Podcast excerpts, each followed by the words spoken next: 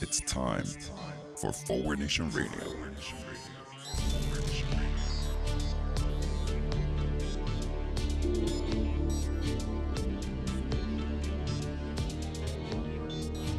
Now here he is, the host of Forward Nation Radio, David Leventhal. Welcome to Forward Nation Radio. I'm David Leventhal. On today's show, COVID continues to rage out of control. Well, in America, anyway.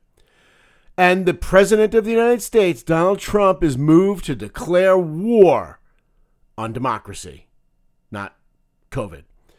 We will discuss our war on democracy and our not war on COVID in today's show as we continue to expand on our discussions of the basically Grand Canyon that divides our political parties in this country. Well, political parties, the political party in this country and the criminal organization that's currently in charge.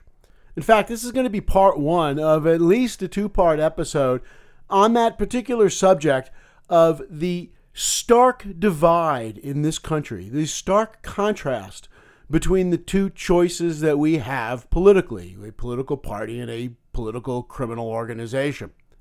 And also how the media continues to engage in both sidesism to elide the difference between these two parties and what our choice really is about.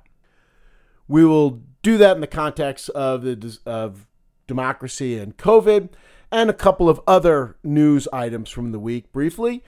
And we will start off there with the big news of the week, which you've already heard about, unless you've just awoken from a COVID induced coma of some sort. Joe Biden has chosen his running mate, Kamala Harris, uh, senator from California, former attorney general of California, former opponent of Joe Biden for the nomination, is going to be Biden's vice presidential candidate. That is indeed big news. In fact, such big news that I, if it's okay, I'm I'm I'm I'm coming out now. Um, that's it. I, I'm I'm gonna vote for Biden. Yep, this is this is this has done nothing um, in that regard because obviously Biden could have chosen Tony Soprano for his running mate, and I still would have been voting for him. He's going up against Donald Trump. Unfortunately, I'm a little concerned that that is basically the reaction of pretty much everybody in the United States of America, where at, by this point, Biden's VP choice really wasn't going to matter a whole hell of a lot. And in that sense, it's kind of it's kind of a letdown. I, the whole thing is a little bit of a letdown. It is remarkable if people have, have been commenting on Biden has chosen an African American woman to be his and former opponent in the in the primaries to be his running mate. A tremendously bold choice that at this point in time just seems remarkably safe, almost almost an anticlimax. And it, and in a, in a very large sense, Harris is absolutely the safe choice for him. The safe choice, in part because she went through the primary and she's a known quantity. A safe choice in so many respects that she's so much more difficult to attack, the theory goes, from Donald Trump. The theory, for the most part, being ridiculous because it doesn't matter what she believes in, what she stood for, or the fact that she's received campaign donations from Trump and his family members in the past. Doesn't matter. They're just going to make shit up anyway. And that is only the start of what points out the, the of how the choice of Harris really points out more of the contrast between our two political parties right now. Yes, they will make shit up about her and they attack her in incredibly unfair and ridiculous ways, whereas the Democrats will continue to pull their punches on the dumbass that's up against her in the vice presidential slot, our current vice president, Mike Pence. The contrast will be seen in looking at the backgrounds and who these people are. On the one side, you've got the poster children for dumbass privilege.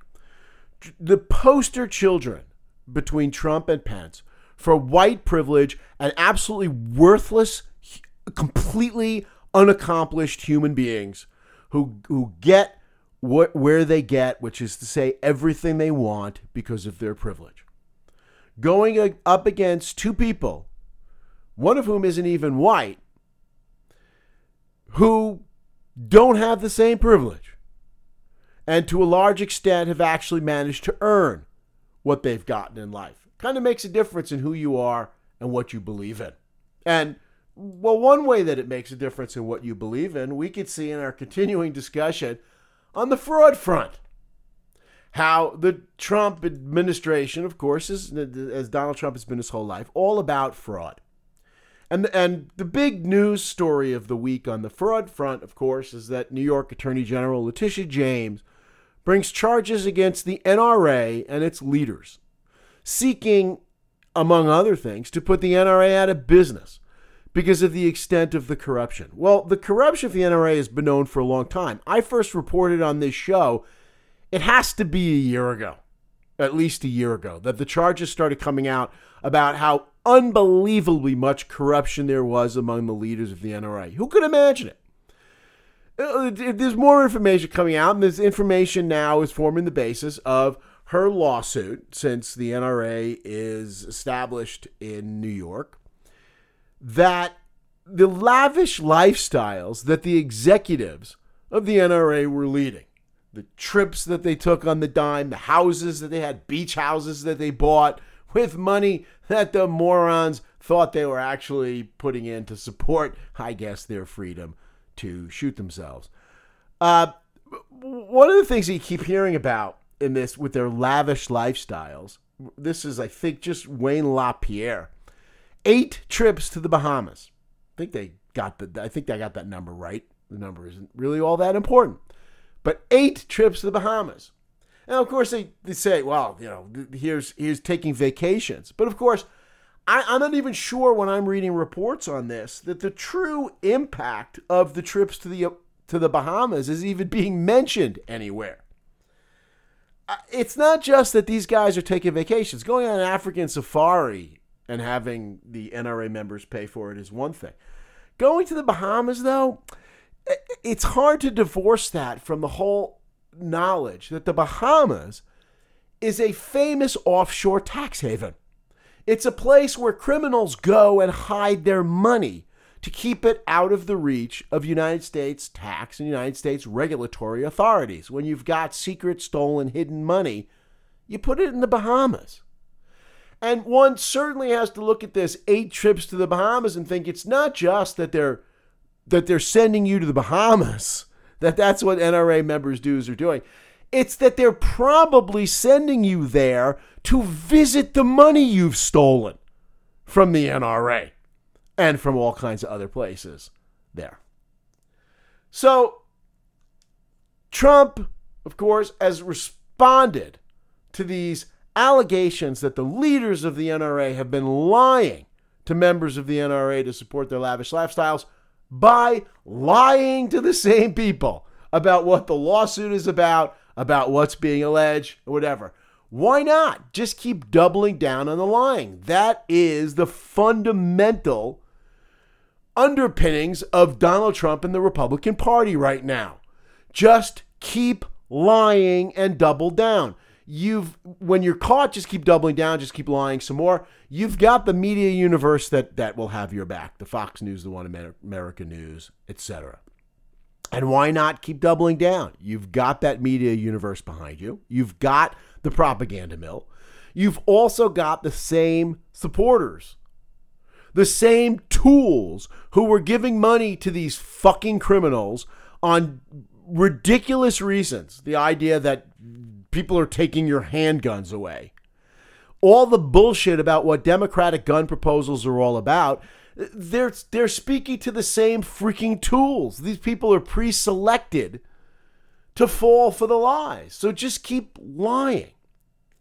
And so that is one area where you really see the contrast between the two parties here. But I think the, the biggest area here where this whole NRA thing shows the difference between two parties and how toxic this country has become is the reaction that we are and will be seeing from those who are affected. The reaction we're going to be seeing in this case from those who have been defrauded, those who have been cheated, lied to, and had their money stolen. Well, you can imagine how angry these people are going to be. And you are right. These people are angry. Of course, they are not angry at the fraudsters. They are not angry at the Wayne LaPierres and the people who stole their money. They are angry at Letitia James and liberals for their war on the NRA. That's how fucking stupid and how cultist, cultish these people actually are. And l- let's not engage in false equivalences because this show will be about both sidesism and false equivalences. This would not be the reaction if this were a left organization. If this was the Sierra Club and you saw credible, bona fide charges of theft by the leaders of the Sierra Club, there is nobody who would be leading the charge against them more so than the members of the Sierra Club. You will not see that with the NRA. That's what it means to be tools. So, anyway, speaking of tools and the divide in this country, let's go to our main subjects today and start with the assault on democracy from the last week, week and a half or so. And the first thing I want to talk about here is Trump's decision to end the census count one month early. You've probably already heard a lot about this. Let's just, I'm not going to spend a lot of time on this. We've got a lot to do in today's show. But let's boil this down to the essence. There is no legitimate rationale for this. This is not a money saving tool. This is not about accuracy. This is not about stopping cheating or fraud or the usual lies that they came up come up with. There's not even a patina of bullshit that they could come up with other than what this is which is the bl- blatant theft and affront of the census and the count that it leads to, the distribution of power across America. That is what this is about. And it is pretty damn clear that this theft of power in this country, the only way Republicans can get it, they're going to get away with it here.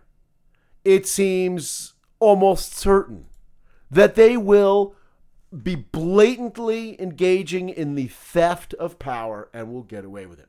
Usually, people aren't this blatant or in, in, historically. Usually, of course, you take the census count and then you start destroying democracy. You take the census and then you gerrymander the shit out of the results to steal congressional seats, state legislatures, whatever else. You don't generally steal the census. You don't generally screw up the constitutionally mandated decennial census. That means every 10 years in lawyer speak or constitution speak. Now, there are exceptions to that. I've reported on this show, again, to point out that Donald Trump is a step further for the Republican Party, but he is not a breed apart, which is why they're so happy to embrace him. For years, we have been screwing up the census and stealing the census. The, the way they, they've been doing that is you take people who live in urban areas and you arrest them, often for, for minor crimes, and you send them to rural prisons. And then you count them as citizens of those rural prisons. You count that as their domicile, despite the fact that they can't even vote. They can't vote while they're in prison. So that has been a minor way. There's just a, you know a few million people you can do that with, where the Republicans have been cheating on the census. But this takes it to a whole nother level. by ending this census a month earlier than was planned and several months earlier than we need to get an accurate census count. What it's going to do is undercount urban people in urban areas. That will shift power from urban areas and the people that we need to whose interests we need to represent, whose lives we need to help in urban areas, and we will shift it to rural areas. In other words, places where people tend to vote Democratic to places where people tend to vote Republican. Because the Electoral College and gerrymandering just isn't enough if you are this blatant, blatantly criminal a political party. You need to do more in the way of theft in order to ensure any kind of electoral success in the future. So will this blatant theft w- will they get away with it? Well, it it will likely be challenged in courts. If it gets to courts, if there is a legal basis to challenge this or a constitutional basis to challenge this, let's just remember that it is likely this question about whether Republicans can engage in this blatant power grab, unconstitutional undemocratic power grab. Whether they get away with it will be decided by judges appointed by Donald Trump and George W. Bush. Even though, I get to say it again, even though the Republicans who have filled our federal judiciary with political hacks have lost six out of the last seven nationwide popular votes. Isn't that great? Isn't theft wonderful? Oh boy. Speaking of theft, of course, we've got the theft of the election. Theft of the census doesn't help Donald Trump in 2020. It helps the Republican Party thereafter. Doesn't help him in 2020. So he's got to really get moving, as I've been talking about for months, years on this show. And he's started along that road by floating the possibility, as I mentioned briefly in, in the show last week, by floating the possibility of delaying the 2020 election. It's blatantly unconstitutional, blatantly absurd. We managed to hold elections during World War II, but and during other major wars, of course, but you know, that doesn't really matter. Well, this is so unconstitutional and so absurd that the Republicans immediately dismissed the idea. So oh, Trump floated delaying the election, and the GOP leadership said, no, we're not going to do that. Hallelujah, there is some integrity in this country. Just kidding. Look, as any reader of Shakespeare will tell you, you have to ask them three times. You can't just ask once, do you want to become the emperor? you have to ask three times. The Republican Party has only been asked once. Give it a few weeks. You got to build up to it. And then the Republican Party will all be on board with delaying or canceling the election. But in case we can't get to that point where that where that balloon that's been floated manage, manages to fly, manages to to persuade enough of the American public that it's okay. They're busy destroying the election from the inside, the actual processes of the election, should we have it.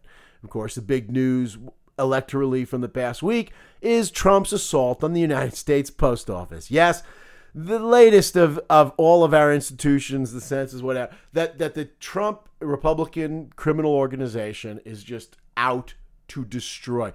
Remember how we've been talking for like three and a half years in this country about how, yes, Trump is awful, he's a dictator, the Republican Party's bad, but our institutions are holding? Yeah, still early, people. Well, one of those institutions is the post office. And Donald Trump and the Republican criminal organization are destroying our post office and thereby our ability to vote by mail during a global pandemic. I floated the possibility a week or two ago that if they have any strategy at all regarding COVID, maybe their strategy is if they make COVID bad enough, they'll keep people away from the polls. Then they won't count the absentee ballots. The only people who are going to show up at polls are the fucking morons who they keep telling, and Fox News keeps telling there's nothing wrong. Hence, Republicans will steal the election. Well, Trump's absolute tool of a postmaster general is out there killing the post office, almost certainly with the sole intent of having Trump steal the election, Republicans steal the election. This is Louis DeJoy, whose qualifications for being our postmaster general is giving more than $2 million to Republican candidates in the recent electoral cycle. Yes, a man with no qualifications to be doing what he's doing. Gee, sounds like someone from the Trump or Bush administration, almost anybody, is busy purging the United States Post Office and the, of its of its qualified, experienced people. More than 23 executives to this point, long-time executives of the post office who knew what, who knew what they're doing, have been purged, have been dismissed as Louis DeJoy continues to accumulate power to himself and being the tool that he is, therefore accumulating power to Donald Trump or, you know, perhaps to Mitch McConnell, Moscow Mitch. In the meantime, they are delaying mail service for tens of millions of people across this country, including many of those same rural morons they're, they're counting on to get them elected. They're delaying mail service to them to people like me. I'm having to wait longer to get my junk mail, for instance. It's, it's an indignity. This, of course, destroying the post office, is part of the advance of, and here I will give them credit for strategy. I don't think they're very bright, but sometimes someone there can figure out how to steal stuff and engage in that kind of strategy. This is the strategy that I think we are not focusing on enough and need to be really scared about. Historically, in this country, we know who wins on election night. It seems overwhelmingly clear at this point that given the amount of voting by mail that will have to be done because of the coronavirus pandemic, that we will not know on election night who won. Well, Donald Trump will not tell us that. The Republican criminal organization will not tell us that. In fact, as I joked about before, you can expect that it is way more likely that those people who do find themselves going to the polls will be among those people who've been told for more than half a year to that point that the coronavirus is bullshit, the scare is all made up, etc. In other words, those people who will be going to, to the polls will be disproportionately Trump voters those people who will have some sense and worry about their, their safety and the safety of their family members and their friends will be more likely to vote by mail. Donald Trump is planning on rigging the system enough that if it is possibly a close enough election with all this with all the theft that will be done with closing voting places, polling places and all that other stuff. Donald Trump is hoping that on election night he can say I am ahead. I have won. And like George Bush managed to steal the, steal the 2000 election by being the first to declare victory on election night, Donald Trump is figuring that he is going to declare victory on election night. And by the time the, the ballots roll in over the next week and they are counted, and it turns out that he loses in a landslide, it won't matter. At that point, it will be a question of Donald Trump has said that he's won the election. And now the Democrats are trying to steal it from him by counting votes. If this sounds extreme to you, if this sounds like they won't get away with it, they got away with it in 2000. They get away with it all the fucking time. They've gotten away with it since. That is exactly what will happen. That is why he needs to lose badly. Jamelle Bouie had an interesting op ed in the New York Times this week. He noted earlier this year, a group of more than 100 people, Republicans, Democrats, senior political operatives, and members of the media, gathered to role play the November election using predetermined rules and procedures. In each scenario, other than a Biden landslide, writes Nils Gilman of the Berggruen Institute, who helped organize the exercise. We ended up with a constitutional crisis that lasted until the inauguration, featuring violence in the streets and a severely disrupted administrative transition. And remember who has all the guns in this country. This is what they are hoping for. They are hoping that their morons, the ones who are most likely to riot, the ones who probably have nothing better to do and whose minds have been completely given over to Donald Trump, the Republican Party, and Fox News, will be animated to steal blatantly this election. And where the hell do we go from there? That brings us to COVID because, you know, we're on the good news front at this point. Real upbeat show, I know, today. It's, it's always upbeat in the Trump administration. Well, we'll, we'll try to find some, some good news here. Um, but first, some of the bad news and the update. Um, there has been a resurgence of outbreak. Well, not in America. That, that's been going on for a long time. New Zealand is seeing a resurgence in its outbreak. 17 cases this week. That's right. 17. One, seven cases this week in New Zealand. And that has New Zealand up in arms and mobilizing to beat COVID. That has the Prime Minister, Ardern of New Zealand, pulling her hair out to stop this from happening, from, from it ballooning. 17 cases in a week. Well, let's try to put that into context. The United States, a couple of days ago, set a one day record with at least 1,470 deaths, not cases. 1,470 deaths in one day. One day, not a week. We had, in fact, just yesterday, 55,400 confirmed new cases yesterday. Our official, way undercounted numbers.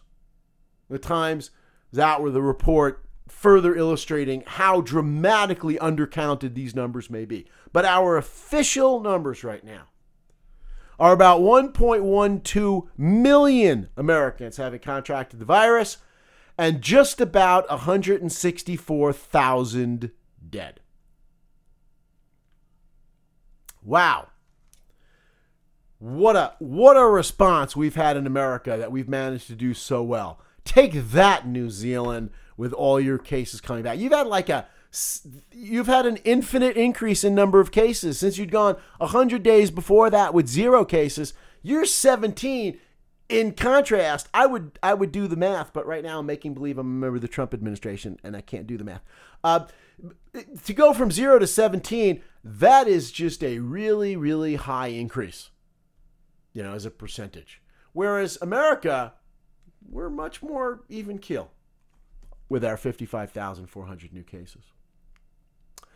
So anyway, let's let's try to find some good news in the COVID front. It's really hard to do. It's find good hard to find good news anywhere front. But I'll try. Um, Herman Cain is dead. Uh, okay, was that a little nasty? Maybe was that a little much? A little much for the show. Rooting for someone to be dead. I didn't say I was rooting for him to be dead. I'm just saying maybe it's good news that he is dead. I know that's that's really nasty. Except uh, let, let's remember um, Herman Cain, a multi-millionaire, former CEO of Godfather's Pizza, tweeted as repeatedly tweeted against mask use, against mask wearing. He wrote shortly before he was diagnosed with the with the virus, in all caps, he tweeted, "People are fed up." And what are they fed up with? They're fed up with wearing masks. They're fed up with trying to address this deadly pandemic. Well, how's that for fed up? In Herman Cain's case. I'll I'll say this about Herman Cain because I always always look for reasons to find something nice to say about the dead. Got to give him credit. The man walks the walk. He says people are fed up, and he takes the ultimate fed up. He dies. In the midst of my celebrating the death of Herman Cain, I just want to point out that Herman Cain is out there sacrificing other people's lives for Donald Trump's political expediency. That's what he's doing. He is sacrificing lives. I think that we can legitimately applaud the fact that those people who are calling for sacrifice on behalf of a criminal president and his criminal organization can take the responsibility to make the sacrifice themselves. And that's why this week I'm also celebrating the death of Bill Montgomery. Bill Montgomery is the, was the 80 year old co founder of the conservative youth group Turning Point USA. He also died. I, I know, 80 year old co founder conservative group, youth group. Okay. Also died of COVID 19. Shortly after his passing, the group's Twitter account deleted a meme making fun of protective masks that used the hashtag hashtag big government sucks. Big gov sucks. Once again, is it nasty to be celebrating the death of this piece of shit who is causing the deaths of others? I don't think so. In any case, maybe I'm just being a little nasty. But okay, in our prayers this week is Representative Louis Gohmert of Texas, who is among a group of House Republicans who have often refused to wear masks on Capitol Hill, but who has come down with COVID 19. He is blaming his diagnosis for COVID 19 on his having to wear a mask in the first place. So he's continuing to double down on doubling down. So he is in our prayers. Today, oh, I'm going to blow the good wheel here. I am praying that he dies too. Let all of those who are denying this, let all of those who are willing to sacrifice others continue to die. Let them continue to die so that others may live. Doesn't sound that bad then to be rooting for deaths. Others may live, by the way, not necessarily those at the big motorcycle rally this week in South Dakota. The largest mass gathering probably in history in the face of a deadly global pandemic, certainly the largest mass gathering in the United States of non mask wearing fucking morons in the COVID age. Many of whom Uh, uh, tweeted pictures of themselves not wearing masks, not socially distancing, interacting with 249,999 other like minded souls, many of whom went to Mount Rushmore, where they took pictures in front of Mount Rushmore, hardly able to conceal the disappointment on their faces that Donald Trump's head was not up there. I, I assume when they went, they were they were assured that Donald Trump's head was up on Mount Rushmore. But nevertheless, they went there and face their disappointment. They are part of an anti mask movement that just keeps growing, right alongside the anti climate change movement, the anti reality movement, which is the only thing that keeps the Republican criminal organization going at this point. Okay, maybe I'm being hard. Would, would the Trump administration sacrifice lives American lives for political victory? Have they really gotten that low?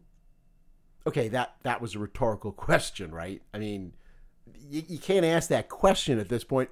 They've done it so many times, it's so freaking obvious that that's what they do. But here's here's some fun part uh, uh, of this. There was we've leaked out this past week an April presentation made by the White House to scientists and to people in the CDC, people within the administration and around the administration and our government, that contained the line deadline in all caps, enable broad access to the public by October 2020. Speaking of finding a vaccine, that was the first slide. Deadline get access to a vaccine of a vaccine to the public by October 20. Gee, I wonder why October 2020 is the word there. Only a cynic or someone alive would think that that had something to do with a November election date. Well, it turns out that that slide and all these actions of the Trump administration, and now it turns out actions of Russia, which is pretty much the same thing as the Trump administration, we continue to find out, Scientists are very worried that Trump's desire for good news before the election, an October surprise, will lead to an untested, dangerous, and ineffective vaccine. And what are the odds of that happening other than, let's say, 100%? Well, I guess it's unfair to say the odds of that happening. Russia, remember, in Donald Trump's corner, crucial to Donald Trump's election bid, has just announced that they have a vaccine. Anybody want to take bets on its efficacy and safety? Doesn't really matter. The New York Times subheadlined an article on this with eyeing safety versus need. Safety versus need? That's, that's an interesting way to put it. But bear in mind, when they're eyeing safety versus need, the only need that is considered by the Trump administration and the Republican Party is their need to steal an election. When they say eyeing safety versus need, this criminal organization has no interest in the needs of the American populace. How could we think so little of our president? We're asked. Donald Trump asked this week why he's not getting more credit. Donald Trump, of course, has lived his privileged life, life as the one who has been picked on more than anybody else, who has it harder than anybody else. That's what comes along with privilege if you're Donald Trump, if you're most privileged people. It comes hand in hand with uh, paranoia, basically. But Trump this week, speaking of how much he respects the American public and put their interests first, the funny story of, of the week was retweeting this doctor who opposes wearing masks. Donald Trump approvingly retweeted this doctor who is again I, I Herman Cain had probably retweeted this doctor too before he had the decency to finally pass away.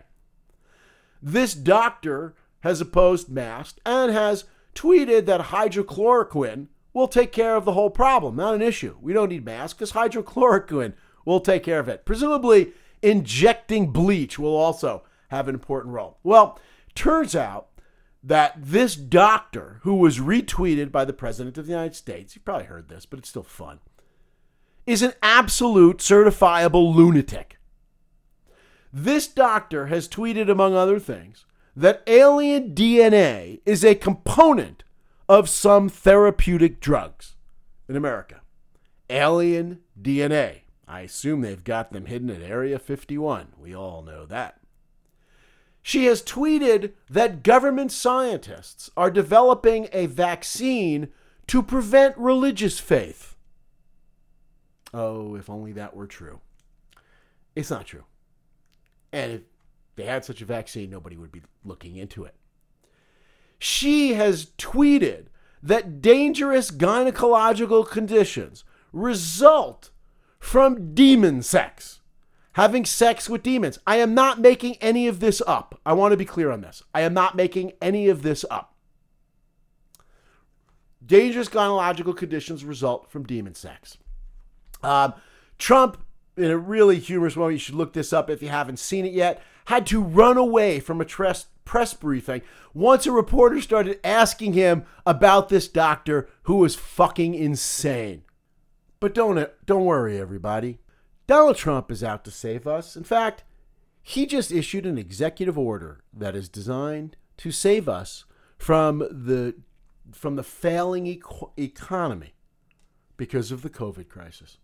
Yes, he because of our political gridlock, he has had to issue an executive order to save us.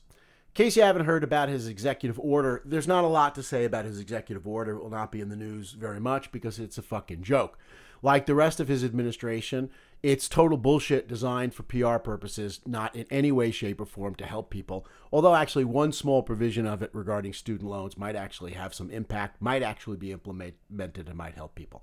That just covers up for the fact that there is nothing in it that's going to survive and that's going to actually do anything. It is simply for bumper stickers to say that Donald Trump is trying to rise above the fray and save this country, and it's the nasty Democrats who will stop him.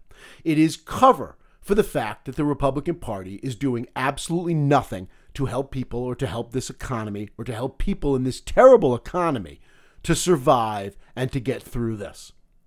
And am I being one sided here? I am because it is one sided. Not engaging in both sidesism, it is completely the Republican Party's fault. The Democratic Congress having passed a bill months ago to succeed the current bill. And the Republicans having done absolutely nothing, not even considered it, not responded to it, not objected to it for months until it's too late. And now they want too little, too late. Meanwhile, tens of millions are losing their jobless benefits in this country. Millions are expected to be evicted. Donald Trump's executive order is supposed to cut down on evictions. It will not. It is it is uh, window dressing. Millions are expected to be evicted in the coming weeks. What's described as the biggest housing disruption since the Great Depression. And what does Donald Trump and the Republican Party do about it? A fake executive order designed strictly for public relations purposes, not designed to actually help anybody. The U.S. continues to remain absolutely leaderless during this pandemic crisis and economic crisis, and leaderless is according now leaking out to the Trump administration. Trump administration officials are now letting it be known that America is completely leaderless at this point. The man is incapable of doing anything other than picking fights with Democrats while we need a leader trying to help us through this crisis. Rather than doing that, he is busy looking up nicknames for Kamala Harris and Joe Biden and every other Democrat he can attack. While we have this global deadly pandemic that we are trying to get through and the worst economic times, now in many respects worse than the Great Recession, going back to the Great Depression, we have a president of the United States who needs a sandbox, not a soapbox. There is a theory floated around regarding the, the solution to this problem ultimately that the Democrats in Congress shouldn't give in. They've already signaled that they are willing to compromise way too much with the Republican Senate. The theory is Democrats have the upper hand because the Republicans are governing political party and they will be held to account if Americans are suffering when it comes to election day. That has historically been the reasoning that's historically played out. I think there's a big flaw to that reasoning right now. In fact, I think there's a couple of flaws to that reasoning. The first flaw being that the Democrats are hampered by being a political party that actually cares about people and wants to govern. The Republican Party criminal organization is not at all burdened with the problem of having to give a shit. And therefore, that gives them an edge. Also, the Republican criminal organization is dealing with a constituency that completely dismisses reality. And to the extent that we underplay this, we are, we are doing them a disservice. They completely dismiss reality. We are now seeing that Russia is back on the case, putting up fake videos on Facebook on behalf of the Trump administration being spread by Republican senators who are already spreading Russian propaganda. One America News, among other right wing outlets, spreading the propaganda. When one political party or criminal organization in this country has given up any hopes of governing and has a complete propaganda mill, the usual rules of who has the upper hand politically get thrown out the window. Well, that's it for today's show. We'll be back in just a few days with part two of our discussion of the stark divide in this country, with a particular focus next time on how the media continues to misportray what's really going on in this country by engaging in false equivalents and both sidesism that have the effect of covering for the Republican criminal organization's extremism. Until then, be well and be safe. You've been listening to Forward Nation Radio with David Leventhal.